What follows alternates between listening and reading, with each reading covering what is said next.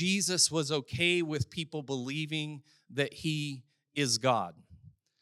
As the Pharisees, his enemies, accuse him in the second half of being or thinking that he's God. And so it just stirs up more persecution toward him as he accepts the pray as he accepts praise and worship unto himself and then later on they're saying you know what you think that you're god and he doesn't dispute anything that they have to say and it's important for us to know who jesus is now as we looked at last week in ryan's explanation of chapter 10 I love what he brought out in that uh, chapter. He's talking about being a sheep, being sheep, and how we will follow after the good shepherd, and that his sheep will know his voice, right? And when we know his voice, we can follow after him.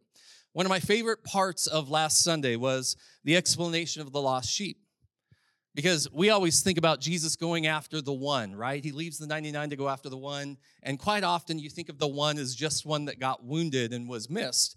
But quite honestly, what he had brought out of that is the one is often like the rebellious one that didn't follow after everybody else that took his own path. And that's why he ended up hurt in the first place and wounded. He's the one that wasn't paying attention to following after the shepherd, and he might have fallen into something and, and broke its leg or whatever. You've seen the pictures of the one sheep that, that gets hurt that he leaves to go after. It's this idea that we don't have to be the one, that it's not necessarily a good thing to be the one. Like we we don't want to dismiss the 99, right? That did follow after the shepherd, that are doing okay. Like that's really where you want to be in life is a part of that flock of the 99. But the truth is we all wander off at times. It's not always easy peasy just because you've accepted Christ into your life. It takes trust to continually and closely follow after the Good Shepherd everywhere he wants to take you. And I can promise you this even when you might get to a place in life where you kind of think you're becoming a do gooder, the shepherd takes you in a direction that you haven't been before. A direction that doesn't appear to be necessarily full of light. Maybe it's through the valley. Maybe it's Psalm 23 through the valley of the shadow of death. And the question is will you trust him when all you can see is darkness ahead? Will you trust him when all you can see is darkness ahead? It's no coincidence that that's kind of the setup for what we see in John chapter 11 this morning. Here's a story that I have probably preached more times than any other story in the Bible, simply because it's out of this story that I draw my funeral message that I've given for almost 19 years.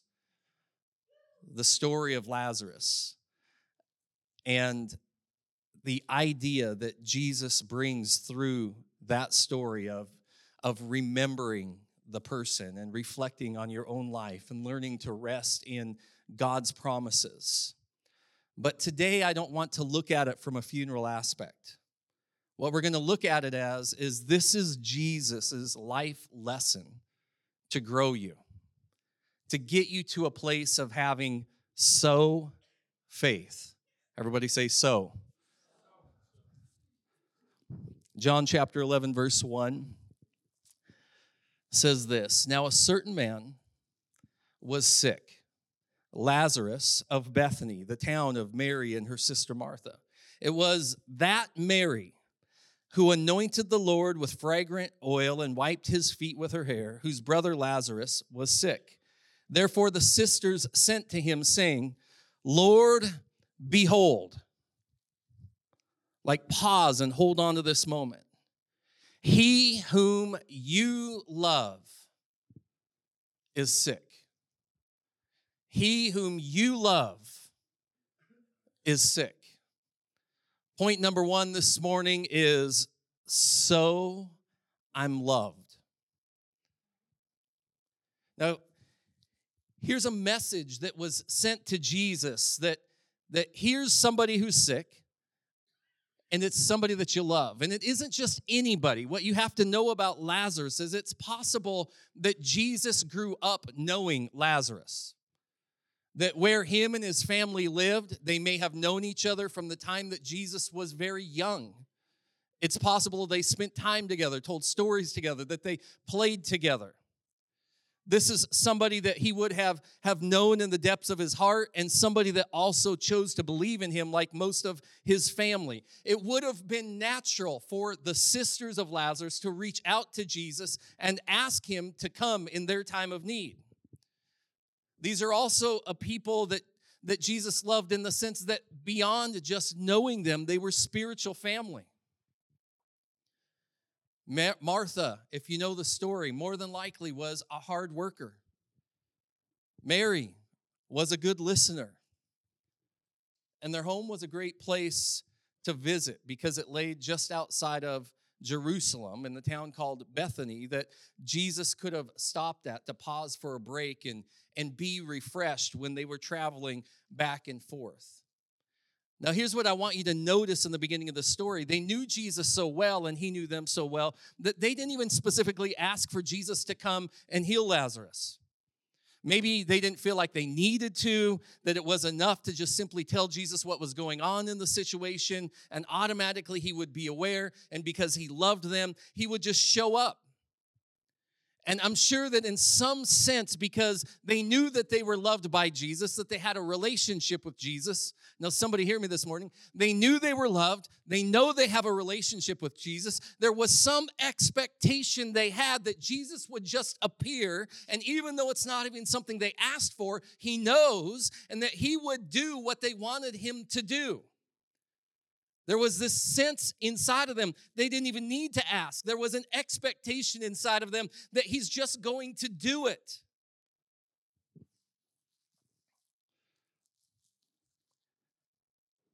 If he miraculously met the needs of so many others, which they know that he did, don't you think they would assume that he would miraculously meet their need also?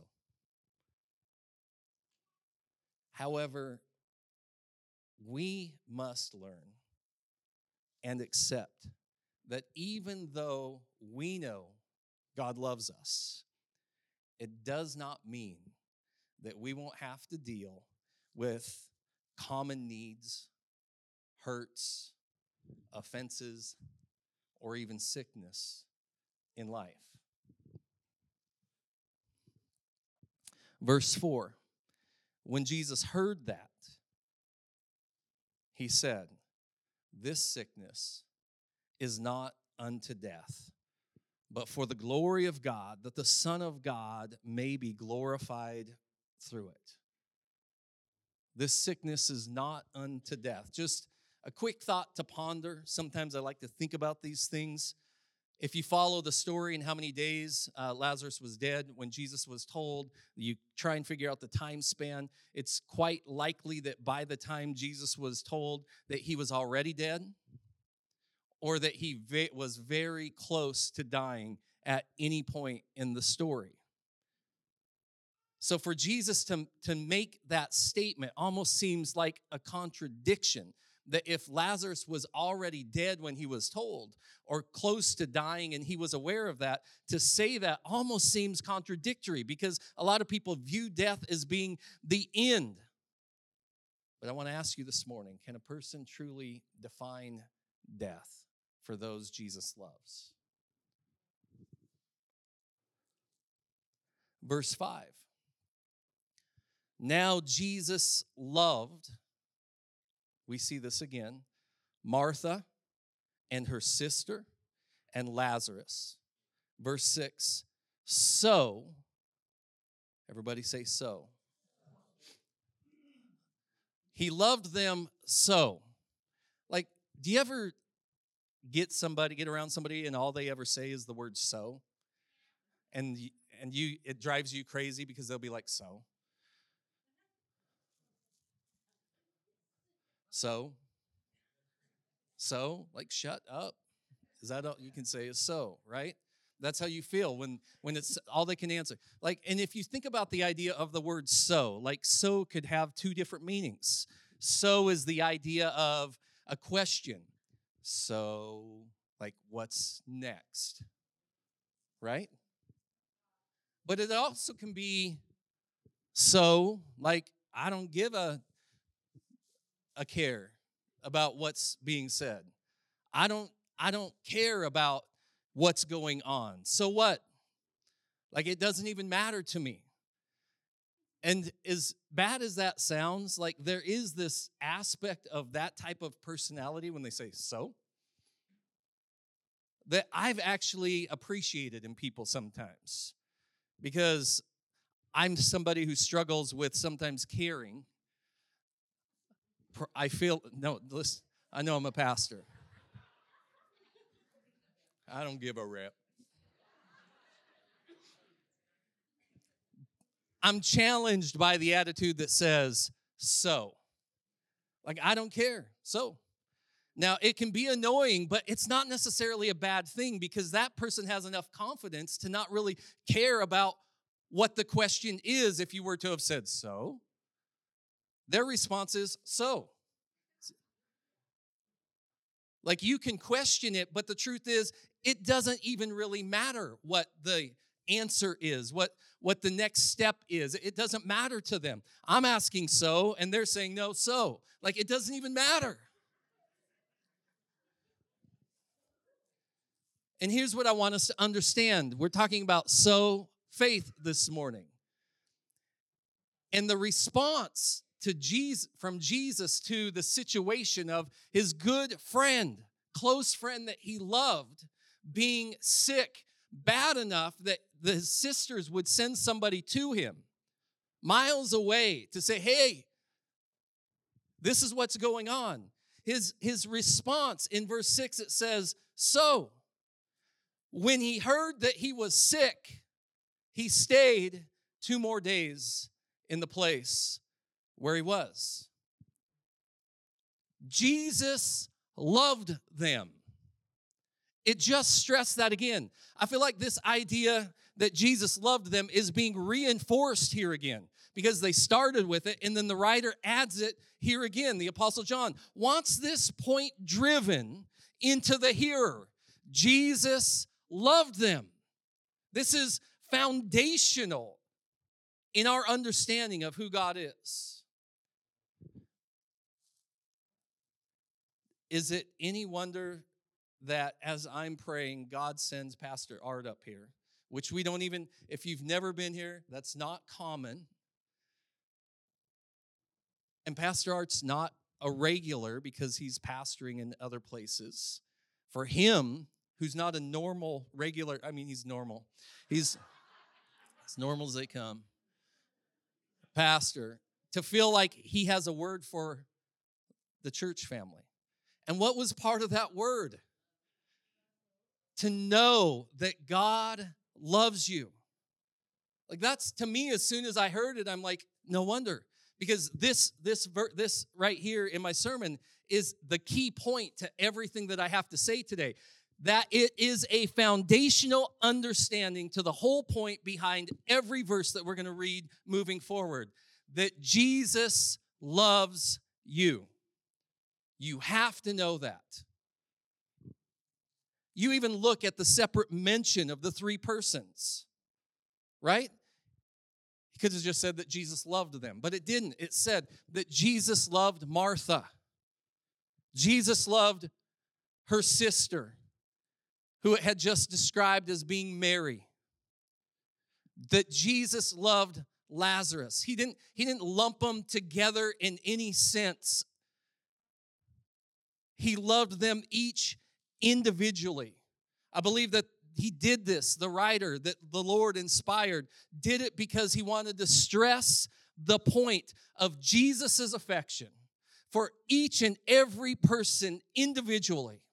And in this story, if you understand who the people are, all three are very different people, very different personalities, with different attitudes and responses and motivations. And though their lives are intertwined as family, they all have different life stories according to God's word. But that's our God.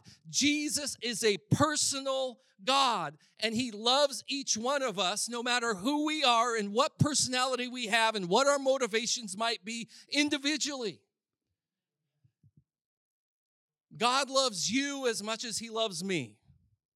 He loves you as much as He loves your spouse, as much as He loves your kid, as much as He loves your favorite preacher or speaker or whoever it might be. He loves you for you. You have to hold on to that belief and be able to live from it in order to have a so faith. Now, it would have been one thing if we would have gotten to that verse six and it would have used the word but Jesus stayed two more days. Because but would give you the idea that maybe there was something else going on in Jesus' life. Maybe he had other things that he was already doing. Maybe he didn't realize Lazarus was as sick as he was, that, that it was going to be okay, that there was people that he was ministering to right here, right now, and that he was going to keep ministering to those people because that was the priority, and those were the people that were in front of him, and that's something that God called him to do. And so that there were other things that were taking place in his life. And so he he was told this, but he almost had the idea that he would have had to have stayed two more days because he couldn't leave right away. But that's not the word that scripture uses. It's this interesting word, so. So, he loved them so he stayed two more days. Like the way it comes across is, is that it seems that Jesus loved them so he decided not to come. He loved them so, just because they wanted him, he wasn't necessarily going to show up for them. And here's what's odd you know what? He loved them, and we know from the stories he enjoyed stopping by their house. He loved them, and he enjoyed getting to gather together with his disciples and, and even the women that were there, which was unusual for a rabbi in their day, and teach them these very uh, personal little lessons about faith to his closest circle. He loved them, and I'm sure that he enjoyed the food that Martha served. He loved them and he enjoyed all of their help. But when it came time to help them, you'd think because all they have done. But so. So. Point number two is so I did. I did. Like it, to me, it's an interestingly confusing thought that Jesus delayed because he loved them.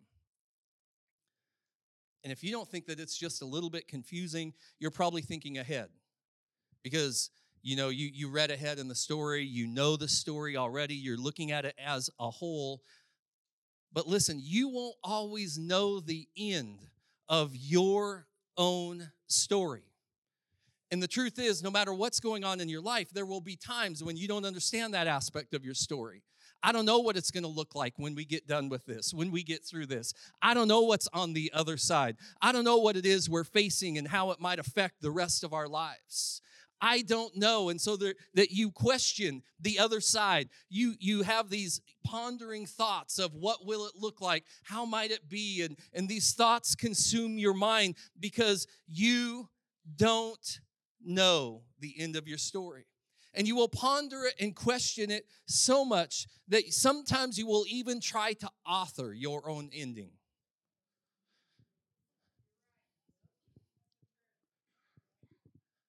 You don't know what's going to happen, and it doesn't look good. And so, what are you going to do? You take control.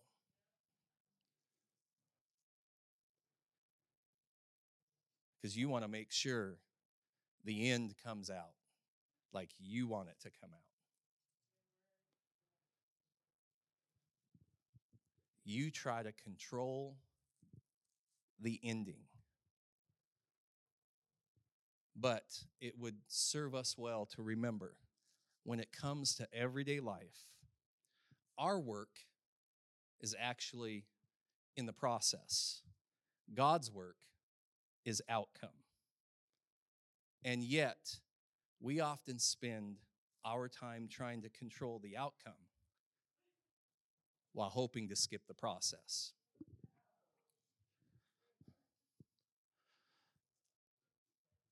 And listen, we don't only do this in our own lives, we do this all the time in other people's lives. We try to control their outcome. We think we can dictate how their story is going to end or whatever they're going through is going to turn out, how it's going to turn out. I will be there to help control that ending. I will have influence on that ending. And so not only do we drive our own lives, but then we try to drive somebody else's life at the same time. And listen, the longer that you think that you can control somebody else's outcome in your life, the more frustrated you will be in the process of faith in general.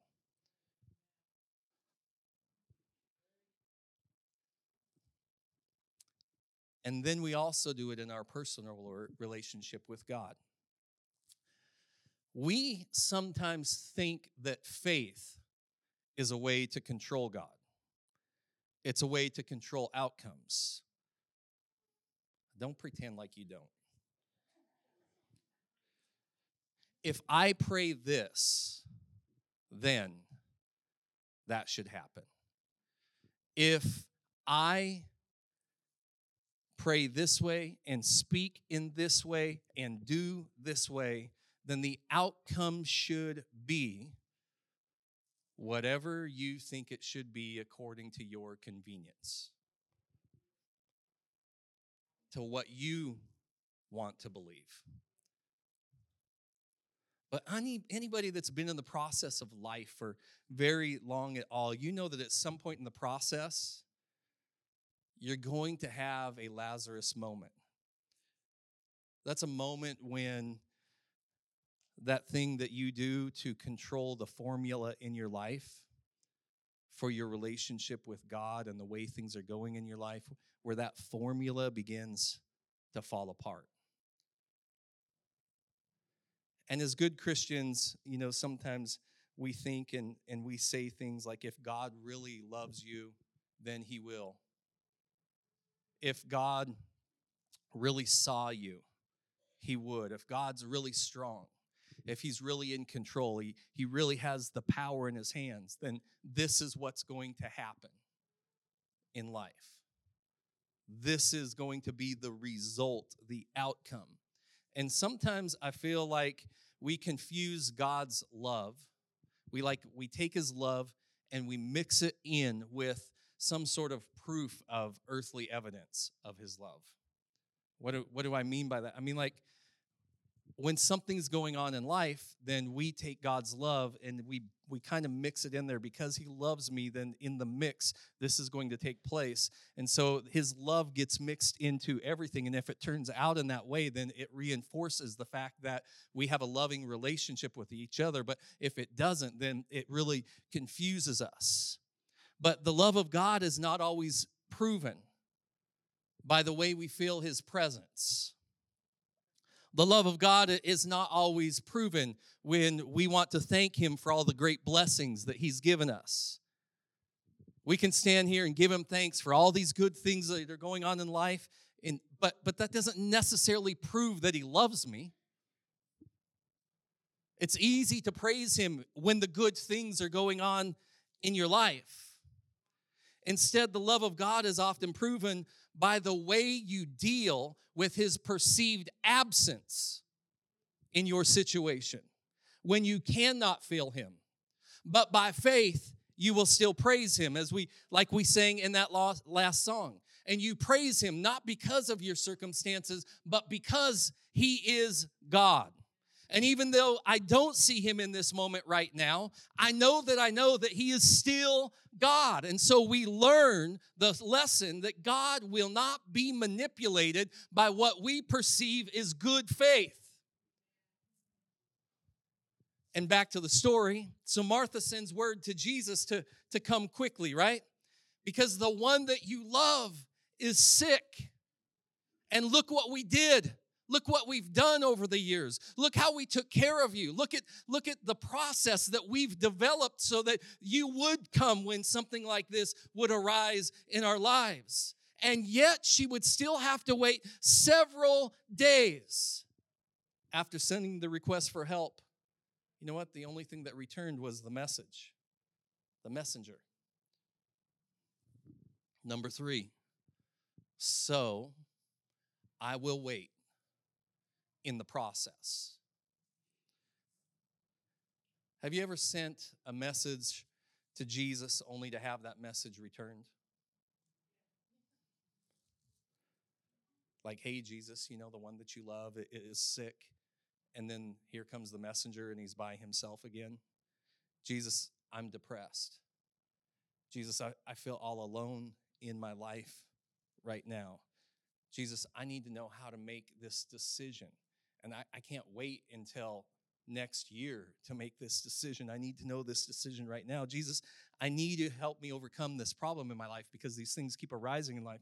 Jesus, I need you to help me straighten this out. And so you keep throwing out these messages to Jesus like SOS. Your prayer seems to, to hit the ceiling and then just bounce back to you. And when it comes back to you, guess what? You're still staring at the so, the SO, the same old situation, same old story. Again. Jesus waited to respond. Not because he was busy, not because he had more important things to do, not because they were doing ministry. He waited to respond because he loved them. He loved them so much that he didn't immediately respond. That's how much he loved them. So, what's their response to his so? I mean, what do you even do with that? Right? How many have their read response on their text messages? You guys, I mean, I know we have an older church family here. You may not even know it, but you know, when you guys open your text messages, if you didn't adjust something in your phone, uh, those who receive your sent you the text message will know when you've read your text message. Yeah, some of you are like, really?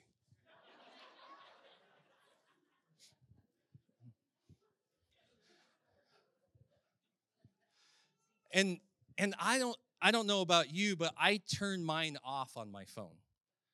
I don't know what it is, but I don't want you to know when I read your message. I'll be honest. That's my freedom. That's my choice. You send me a text message, I'll decide when I read that message, or better yet, I'll decide when you know that I've read that message, when I respond to your message. And if I don't respond, it's because you should think that I haven't read it yet. So that's what I want you to think. Because the truth is, we all know sometimes when a message is sent out, you get busy or you don't have time to respond or whatever it might be. Sometimes you get several throughout a day and you forget, right? But here's the deal if you saw that I read your message when you asked me a question and I didn't respond back to your text right away, what's your response to me? Don't even lie. I have people that will call me and then when I call them back, they'll say, Why didn't you answer when I called? Because I called you back later. I know that you have your phone on you all the time, right? Because there's this perception like we need to respond right away. And listen, if you don't respond to me right away, I start to have questions. Why aren't they responding to me? Is that question too difficult to answer? Maybe they didn't like the question. Maybe the last time I saw them, I said something wrong. Maybe our relationship isn't as good as it is. And then you have these, these thoughts that if you don't control them, will simply take you down a dark road to create some sort of question in you of that person's relationship with you, their love for you, their friendship with you. You begin to wonder, you know, like, are we really friends anymore? Did, is there something going on? And you start to get uh, maybe a little bit of bitterness inside of you. You become offended because they didn't respond to you right away.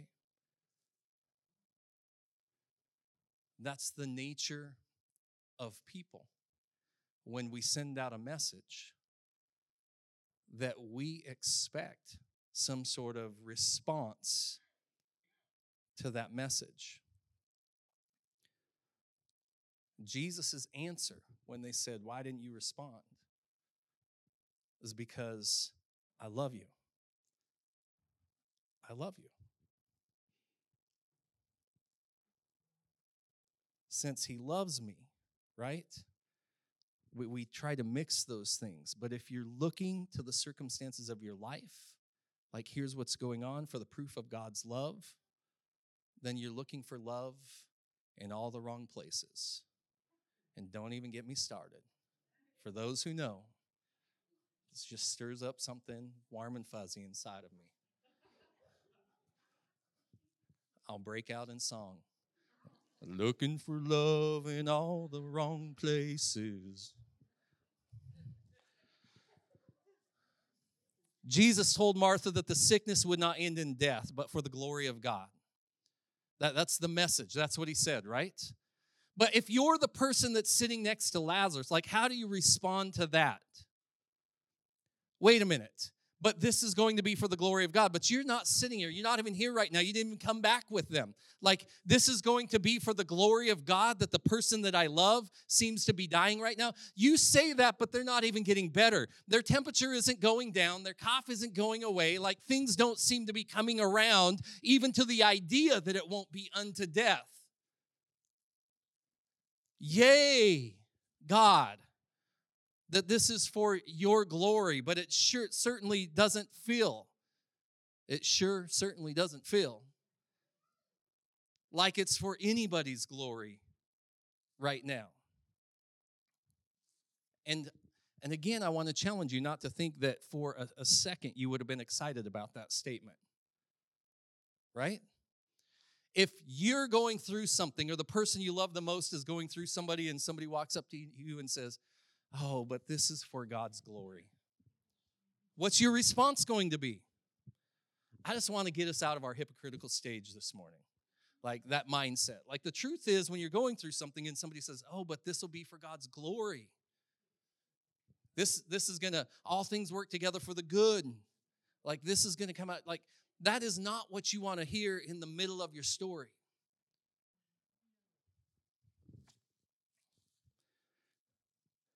I mean, you be like, I want to see God's glory right now. Right? We've been there.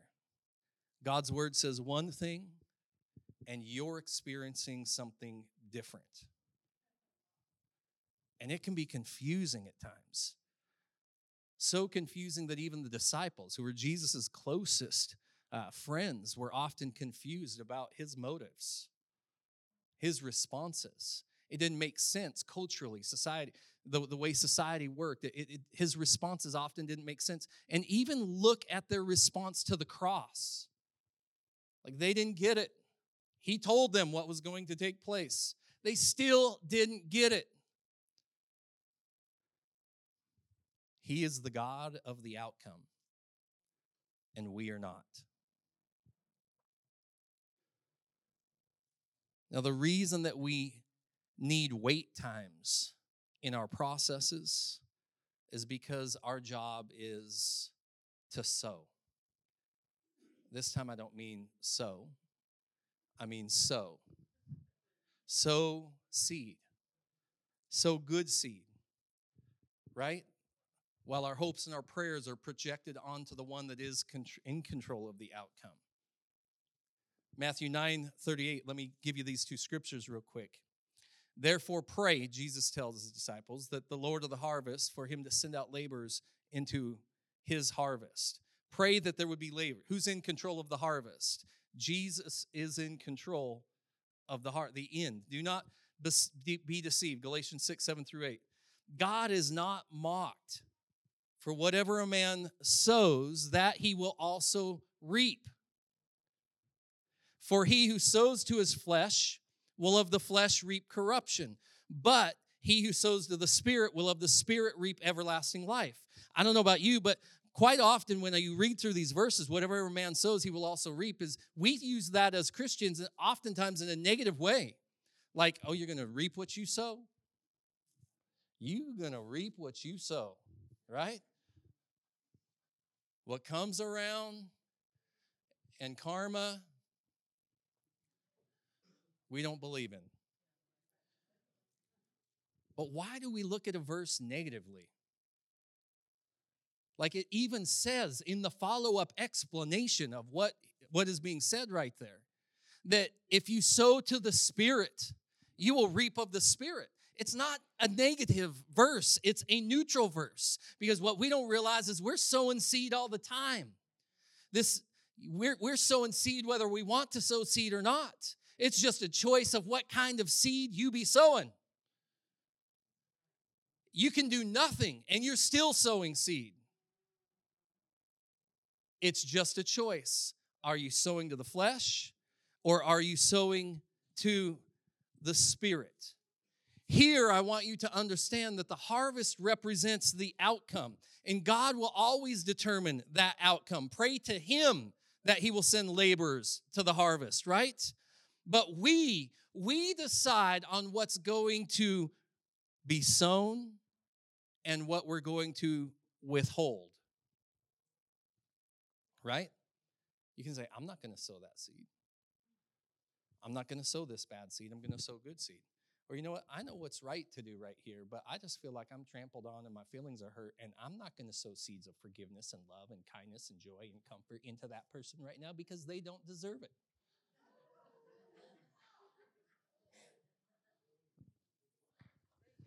You're in control of the seed.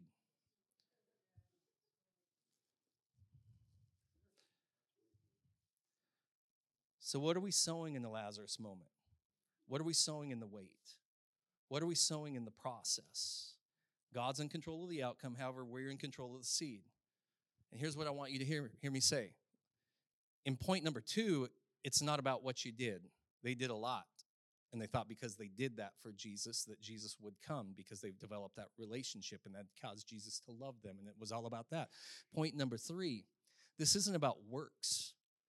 We just dispelled that in the previous point. What we need to understand when it comes to, to sowing seed, once again, is you're always sowing seed, but it's learning how to sow the right seed, the good seed. Like, if I'm going to be in this, then I might as well sow the good seed. I might as well sow things that will help develop the love of God that, that we have, my love with God and His love for me. I might as well sow seed that's going to help develop that trust, love and trust, love and trust, not based upon what I see or my circumstances, but based upon who He is in life. And while I'm in the midst of this process and I'm sowing this seed with my eyes on the one who loves me, right? I'm going to develop and grow stronger in whatever the outcome is on the other side. But if I'm not sowing the good seed in the process, whatever the outcome is on the other side might destroy my faith. And I don't know if we think about that sometimes. I sit back at times, and of course, you guys hear me. I think of the, things and I ponder, and that's kind of who I am. And sometimes I picture bad things in my life and how I would respond to those bad things. You know, they might think, that's kind of morbid. Why would you do those types of things? I want to tell you that I think of those things because if it ever does happen, I pray that I can stand before my church family and show you what faith looks like if any one of those things takes place in life. I think about what I would do and how I would respond now so that if I'm ever going through it that I will hopefully do those things of sowing good seed in the process that I don't understand on the other side because I don't ever want to look back when I'm 60, 65, 70, a few years from now, who knows, and be fallen away from my faith and have people say, "And you used to be a pastor?"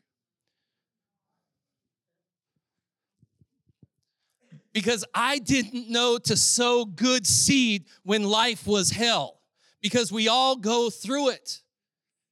But what are you sowing while you're in it? So that when you come out on the other side, no matter what the results are, not only will you still have your faith, but you will be stronger in your faith because of it. I don't want to be hanging by a thread. I don't want to end life wondering, questioning is Jesus real? Uh, or should all of this happen a different way? I don't want to have those regrets. The challenge is what are you sowing?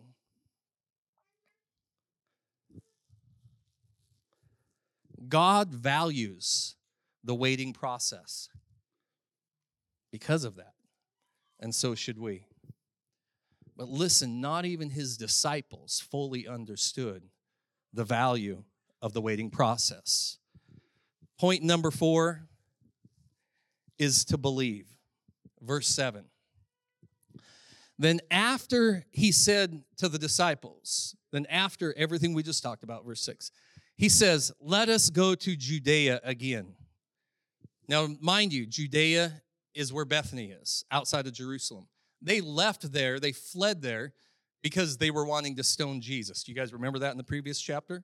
Several times. So they left. Now he's saying, Let's go back. The disciple said to him, Rabbi, lately the Jews sought to stone you, and you're going there again? Remember this the disciples did not know that Jesus was invincible. We know that because we have the benefit of knowing the story that Jesus lays down his own life when it's time for him to lay down his own life, based upon his purpose, based upon the mission that his father had given him, based upon that supreme moment in time that would define all of humanity. But up until that point, Jesus wasn't going to die no matter what he did. They didn't understand that, that nobody could really touch him and so when he says, let's go back, they're confused. Like, not only did they tell you a while ago when you healed that lame man and told him to pick up his mat, you was to die. But ever since then, you've only been poking at that bear for a while and the crowds get stirred up and like we this almost happened last time like you want to go back there right now like it's it's still fresh in most of their minds like you just said so like we weren't going to go. I thought that was the direction you were taking us. That felt a, a little safer. Maybe didn't feel so good that we don't know what's going on with Lazarus, but feels a little bit safer over here. But now you're saying we're going the exact opposite direction. Now you're taking us in a place that, that they might actually want to stone you again, and who knows what's going to happen to us? Like, like we don't even understand. Jesus answered and he said, are there not 12 hours in the day? If anybody walks in the day, he doesn't stumble because he sees the light of the world. But if somebody walks in the night and he stumbles, it's because the light is not in him. Like, that's an answer. We are going, we aren't going. We are going to die, we aren't going to die. We like what kind of response is that? Sure, it sounds nice, right? But I don't know. I'm, I think the disciples aren't quite sure what to do. So, are we going to Judea or not? Because you said we weren't, and now all of a sudden you're saying we are. Are we going to help Lazarus or not? Verse 11 These things he said, and after that he said to them, Our friend Lazarus sleeps, but I go that I may wake him up. His disciples said, Lord, if he sleeps, he's going to get well. Right? Like that makes sense. He was sick. He needs to get his rest. He's going to get better. However, Jesus spoke of his death. They thought that he was speaking about taking rest in sleep. Then Jesus said to them plainly, Lazarus is dead. Jesus was speaking of death. The disciples thought that he was speaking about natural sleep. Jesus was speaking symbolically with a little more depth, while the disciples were thinking literally. How many times do we go through life just seeing the things that are on the surface? Because that's all that we can see. And when Jesus speaks, we don't even care to go any deeper than what we see. It's okay as long as that's what we see, or it's not okay if that's what we see. But we don't care to go beyond what we, we see. We just stay on the surface because it, it seems simpler on the surface. And then, even when Jesus makes it plain, it's still a little difficult to comprehend. We delayed going. Now it appears that we we are going so that you can wake him up, but he's dead. Like they thought that he's dead. Like you said you were going to wake him up. We're going to wake him up, but now that you're telling us he's dead, like try to figure that out. Even when you think that it should be clear, it's still not. Like, okay. And here's what I want us to understand this morning that we should rest in the moments or in the moment of unknowns. What he's trying to get us to do is rest in the moment of unknowns, knowing that we don't need to know everything because everything is not for us to know, but to believe. But to believe. Verse 15, Jesus said, And I am glad for your sakes that I was not there, that you may believe. Nevertheless, let us go to him. Like if you're living in this story, then everything about Jesus' decision, all of his decision making leading right up to this very point, even now, if you're one of the disciples, you might think that this is questionable, maybe even worrisome, selfish to some people. Like, why would he choose to do this? It doesn't even make sense. It seems a little bit selfish. But again, we shouldn't always be looking for proof of God's love in what He does. Because sometimes the proof is in what He doesn't do. And right now, in this confusing Lazarus moment, compounded by Jesus just saying he's glad about it all, Jesus tells his disciples, and he's telling you, all of this is for you. It's for you because even the, in the questions of life, even in the confusion, the, the doubt, the wonder, and the hurts, I need something from you. How often do you guys talk about or discuss love languages? I wouldn't say it's something that we always do, but I will often think, if you've read the book, The Five Love Languages, what people's love language is. I've taken a lot of personality tests and different things and see what per- people's personalities are. The, the one that stuck with me the most is the five love languages. Like, my wife's love language is quality time. And it's important for me to know that because if I want her to feel loved, that's the way she receives love quality time. Now, not coincidentally, it's probably one of the most challenging aspects of our life because we don't always have a lot of time. And then there's always the question of man thinking, woman thinking, and what is quality? Can somebody please define what quality is? Because your quality may not be my quality, and we've got to figure out what this quality thing is here, right? And so, so you you know that there's there's this language of love. Mine's simple acts of service. Baby, eggs, bacon, and hash browns, and I feel loved for the rest of the day.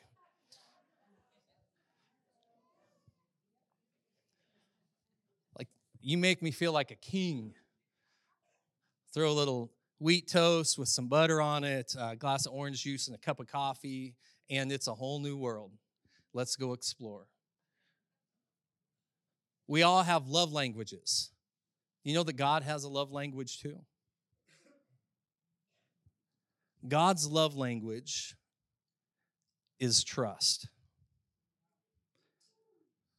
We often equate love with comfort,